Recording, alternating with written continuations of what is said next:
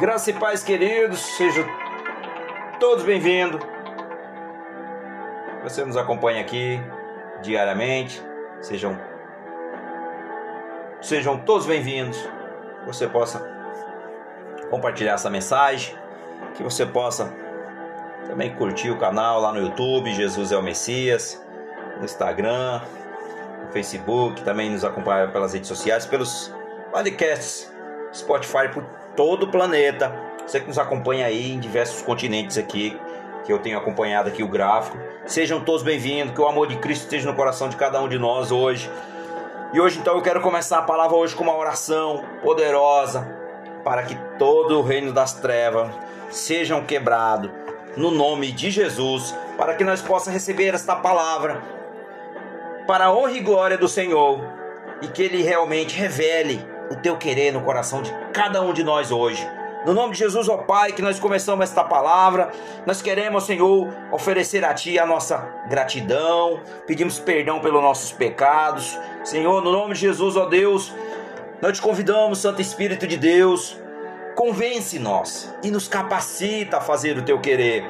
Pai, no nome de Jesus, nós amarramos já e nós repreendemos, nós expulsamos qualquer principado, potestade, seta, dardo, qualquer coisa que o inimigo lançou contra nós, ó Deus, já está repreendido, nós já cancelamos essa obra maligna. No nome de Jesus, toda obra de voodoo, macumbaria, feitiçaria, encanto e qualquer outro tipo de ação maligna que o inimigo tem lançado na vida dos teus filhos, Pai, nós já amarramos, nós já repreendemos e nós ordenamos, nós o cancelamos no nome de Jesus. Amém. Glória a Deus. A nossa palavra de hoje é uma grande, uma das grandes promessas de Deus para toda a humanidade. A nossa palavra de hoje está lá em Ezequiel 37, a grande promessa para o povo de Deus. O Senhor fala em uma visão de um vale de ossos secos ao profeta Ezequiel ele disse no verso 1: Veio sobre mim a mão do Senhor, e o Senhor me livrou, me levou em espírito e me pôs no meio de um vale que estava cheio de ossos. Glória a Deus. Então, vou também pegar mais um aqui. Que João esteve lá em Apocalipse 1:10. Ele também eu fui arrebatado em espírito no dia do Senhor, e ouviu detrás de mim uma grande voz, como de trombeta. Glória a Deus! Só para nós ilustrarmos a nossa palavra, então, a grande promessa para todo o povo de Deus. Ezequiel vê no espírito a restauração vidoura de, do povo de Deus ele vê o seu regresso ao lar terrestre, que já se iniciou. E mais claramente, o, o regresso a Deus e a aceitação do nosso Senhor Jesus, que é o Messias. Aleluia, Senhor. Em Ezequiel 36, 24 ao 38, é profetizada a restauração, e no capítulo 37 já é vista como a realizada. Glória a Deus, aleluia, Senhor. Que está no verso 11, que é o versículo chave. Os ossos são a casa do povo de Deus, ou seja, a casa de Israel. E o desenvolvimento é o seguinte, irmãos: a saída de Israel das sepulturas, que está no verso 12, que diz: Portanto, profetiza e diz-lhe assim: Diz o Senhor Jeová: Eis que eu abrirei as vossas sepulturas e vos farei sair das vossas sepulturas, ó povo meu, e vos trarei a terra de Israel. Glória a Deus, glória a Deus. Então, o Senhor revelou a saída do povo de Deus da sepultura. Mas também ele revelou a sua entrada da terra de Israel também no verso 12, que eu acabei de ler. E ele também disse: o seu enchimento com o Espírito, com o Espírito Santo, que está no verso 14. que diz: E porei em vós o meu espírito, e, vi, e vivereis, e vos porei na vossa terra. E sabereis que eu sou o Senhor, disse isso e fiz, diz o Senhor. Glória a Deus, veja, aleluia, Senhor. Como correu esta profecia? Ezequiel estava no Espírito do Senhor. Como mais tarde, também aqui eu, eu li agora há pouco, lá em Apocalipse 1,10, que João também esteve na mesma situação. Então, Ezequiel 37,1, em Apocalipse 1,10. Somente no Espírito, irmãos, é que compreendemos as coisas espirituais. Primeiramente, Deus leva para fora do tumulto e depois ele nos dá a revelação. O que Ezequiel viu em um vale cheio de ossos? Ossos secos. Portanto, o que, que ele viu? Portanto, sem esperança, ele diz: homens que, como Israel, deviam se de Deus, são mortos para Deus. Esta é a imagem do cristianismo de hoje que nós estamos vivendo. Que as pessoas já estão mortas espiritualmente. Aqui se, revela, se refere principalmente que o cristianismo, as pessoas que dizem que são cristãos, maiorias, boa parte delas já estão mortas espiritualmente. Não sentem a presença do Espírito Santo, não buscam a Deus verdadeiramente, não jejuam, não se sacrificam a si mesmo, como diz a palavra, negue-se a si mesma ou a si mesmo. Se você realmente se considera um cristão, você tem que negar a si mesmo diariamente, tomar a tua cruz e seguir a Jesus, o exemplo do Senhor. Se você não faz isso, você já está morto espiritualmente, porque nós devemos andar guiados sempre pelo Espírito de Deus e unido no seu grande poder. Aleluia, Jesus.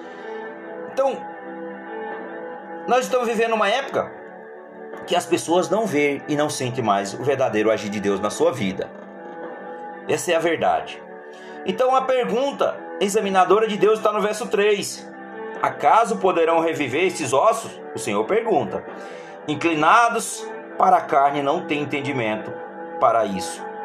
Mas o homem de olhos abertos vê este campo de, de trabalho desconsolador e eles somente agirão se sentiram e se afligiram como Deus. Glória a Deus! Veja isso. A resposta de Ezequiel está no verso número 3. O Senhor, tu o sabes, somente Deus pode fazer, irmãos, reviver ali os esforços humanos. Não tem poder nenhum. Somente Deus pode ressuscitar os mortos espirituais, que está em Efésios 2, no capítulo número 2, no verso de número 1 que diz assim: E vos, e vos, e vos vivificou, estando vós mortos em ofensas e pecado. Veja, sem Cristo, a Bíblia diz e ela descreve também a situação de uma pessoa sem Cristo.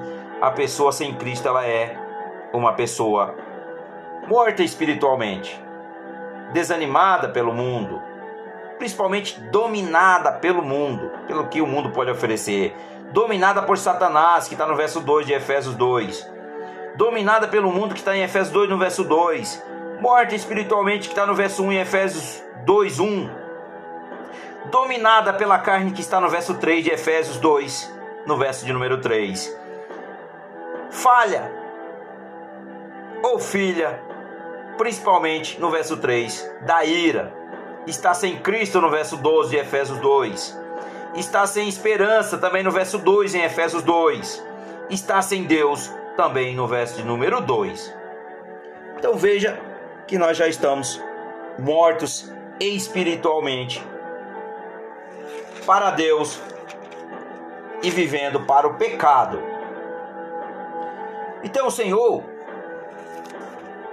Ele dá a cada um de nós aquilo que nós realmente precisamos a ação, divi a ação divina vira somente quando vemos a miséria e, coer, e coerdermos-nos dela. Como veio, como veio a ajuda? Ezequiel fez o que Deus lhe ordenou. Veja aqui que nós vemos obediência. E aí no verso 7 ele, ele profetizou aos ossos. E chamou o fôlego no verso 9, que é o fôlego divino no verso 9. E em outras palavras, anunciou aos mortos espirituais a palavra da vida. Glória a Deus.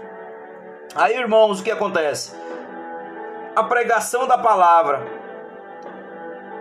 é a oração, e a oração forem sempre os meios e o novo nascimento diante da tal obediência. Não tarda a resposta divina que está no verso 10 que diz: E profetizei como ele me deu a ordem. Então o Espírito entrou neles e viveram e se puseram em pé, um exército grande em extremo. Glória a Deus, aleluia, Senhor. Então veja que quando nós obedecemos e que quando nós oramos e buscamos ao Senhor, o Espírito nos procura. Deus nos procura quando nós, nós o procuramos. Mas quando nós não o procuramos, ele se afasta de nós, porque nós não damos, nós estamos cheios de pecado e Deus abomina o pecado, mas ele ama o pecador. Então se arrependa hoje de seus pecados, confesse a Jesus, confesse a Ele como teu Senhor e Salvador. Fala, Senhor, eu não suporto mais esse mundo, me dá o que o Senhor realmente tem para me dar e que eu possa ser cheio do teu espírito, aqui como Ezequiel fez. Então hoje nós terminamos essa palavra, ó Deus, no nome de Jesus. Louvado seja o teu santo nome. Nós te dizemos, ó Pai, que tu és o nosso rei, tu és o nosso salvador. Nós te confessamos nossos pecados, nós te pedimos perdão pelas nossas misérias, Pai, do nosso erro, do engano, da sujeira, da abominação, ó Deus. Nós renunciamos no nome de Jesus e lava-nos com o teu sangue poderoso, precioso derramado naquela cruz e nos caminharemos, ó Deus, na maravilhosa luz a partir de hoje. No nome de Jesus, Senhor, nós te confessamos que tu és digno de toda honra e toda glória. Somente tu é digno de todo o nosso louvor. Que os nossos lábios aprenda, aprenda, Pai, a cantar louvores a Ti, não somente os lábios, mas que venha do nosso coração, para que nós seja cheio do Espírito Santo de Deus. Pai, assim que nós oramos, nós te agradecemos no nome de Jesus. Tome posse da palavra. Aleluia, Jesus. Tome posse desta palavra e aplique na sua vida. Não é só ouvinte, mas sim aplique ela na sua vida e na vida do teu próximo. No nome de Jesus, que Deus abençoe a vida de todos os irmãos. Suricalamas, suricalamas, que o Espírito da graça de Deus esteja na vida de todos hoje. No nome de Jesus. Amém.